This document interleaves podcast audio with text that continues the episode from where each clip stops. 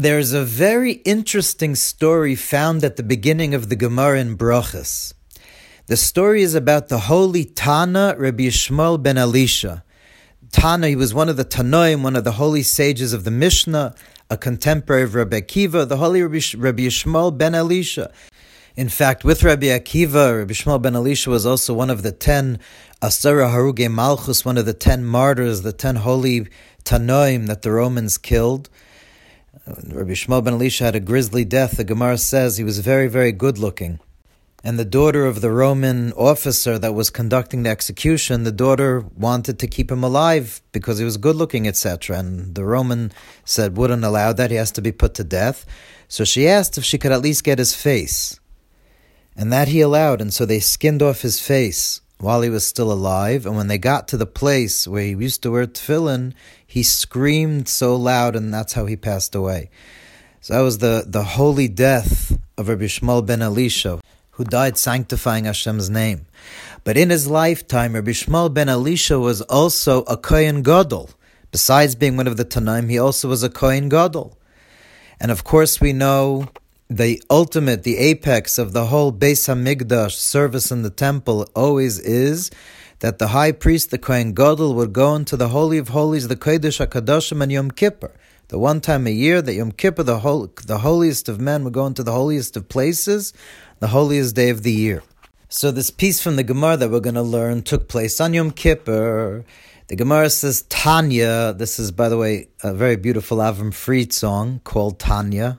It's a beautiful song, once you, especially once you know the story. Tanya says in a brisa, Amar Bishmol ben Elisha. The holy Tana Bishmol ben Elisha said, Pam achas nechnasti lahaktir ketoiris lefnai v'lefnim. One time, when I went into the Holy of Holies, into the Kodesh HaKadoshim to bring the ketoiris, to bring the incense, Ra'isi akasriel ko Hashem tzvois. I saw a vision of God. Rabbi Shmuel ben Elisha had a vision of God. The words, the names that are used is that he saw Akasriel, Yudke, Yudke Vavke, Tzvos. What exactly that means, I'm not sure. But it was some kind of vision of God, obviously through a lot of different concealments for him to be able to see it, which is why there are a couple of names, etc. He had a vision of Hashem. So again, Pamachas Nechnasti, one time I went in, to bring the incense in the Holy of Holies, and I saw Hashem.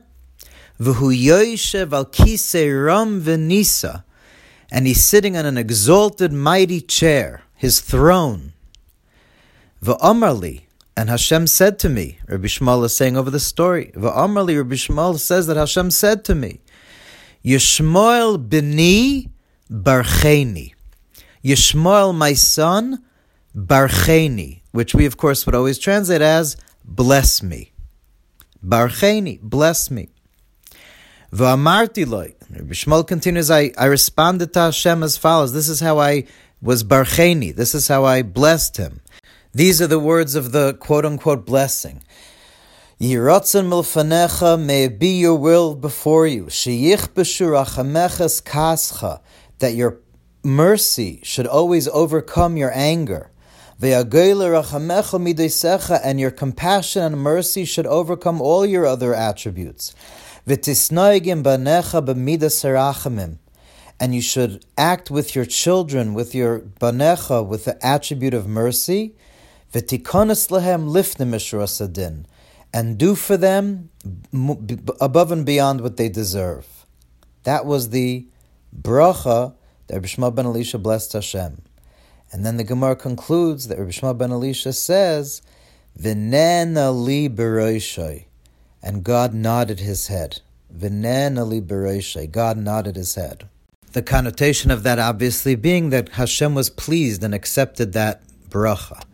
But of course, the question screams out that seemingly Rabbi Shmuel ben Elisha, if you understand the inyan of a bracha, which we began learning about on Sunday, if you understand the idea of a bracha as just blessing God, praising Him, that's not what Rabbi Shmuel ben Elisha did. He he did what we would call a tefillah, a prayer. May it be your will that your mercy overcome your other attributes, and, and you act with your children above and beyond what they deserve. That's a prayer. That's a tefillah. not a bracha.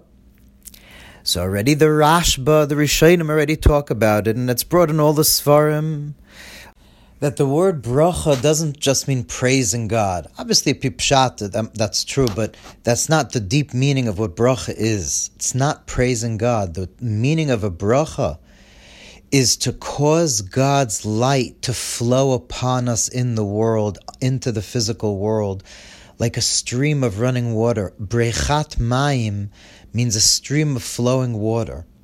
And so a bracha means those words that the Anshe Knesset Sagdol, the Men of Great Assembly, which included prophets among them, established that this nusach, these words have the power.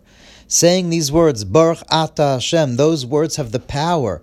And when you say the proper bracha over the right thing, that you're causing a brecha, a drawing down of God's infinite light into this world, which is Klolos Avodah, which is the whole purpose of all our Avodah, Hashem, all of Torah mitzvahs, is to draw God into this world, to fl- cause God to flow down into this world. And so when Hashem said to Bishmal ben Elisha, Barcheni, he was saying, cause me to flow down into the world. Cause my light to come down and shower upon you. And Klal Yisrael and Sir Bishmal ben Elisha davened for the Jewish people. And Hashem nodded his head the word Yisrael has in it the letters Li Rosh. Yisrael is the letters Li Rosh that Hashem says, I have a head. The Jewish people are Hashem's head, Kiviyachol. Why? Because just like the head is how the mind, the essence of the soul, through the head is how it flows and controls the rest of the body. Hashem nods his head. Hashem shines his light through the Jewish people, and this is this is the wording of the bracha. What do, how do we? What's the words of the bracha? What is what do we say? Baruch Ata Havaya. Baruch from Ata. Ata, you're talking to God in the second person, which Chassidus always stresses means you're talking to Atzmus Mahus, the very essence and being of God, to whom you're saying you. So Baruch Ata, it should be drawn down, flow down from you, from you Ata, through Havaya, through the ten spheres which are hinted in the name Yudke Vavke, and through those spiritual realms, then Elokeinu, to, into the Jewish people, the Neshamas Yisrael, through the bracha, through Avodas Hashem, the flow of God's light is into Elokeinu, our God, the, the Jewish people, and through that Melech HaOlam, that God becomes the king of the rest of the world, of all the other peoples and all the other things and everything in the world. And so the inyan of a bracha is to transform even the most simple act like that we do every day in our day to day life. For instance, when a person drinks a cup of water, which is something that's necessary for a person to be able to exist. Before we drink a cup of water, we make a bracha shahakol niya that everything is made through the speech of God, all of reality. It causes Hashem's light to send in all reality. In 1992, the last time that the Lubavitch Rebbe appeared in a Hanukkah Live, which was a event that would happen on Hanukkah, that there would be through satellite set up throughout the world. The Rebbe would see there was 770, and there was the Kotel, and in Russia, and in by the Eiffel Tower. Uh, and they, they would at the same time the Rebbe would see throughout the world how they're all lighting Hanukkah candles throughout the world. And so, 1992, a young boy lit a Hanukkah candle. And the Rebbe spoke about that Hashem made the satellite, that you should see what a bracha does. That a little boy makes a bracha and lights that and lights a candle, that light is felt throughout the world.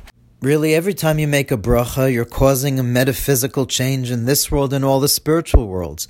But with a satellite, one could actually see what it is that a bracha is doing. We should be Zeichem Hashem to really feel what a bracha is.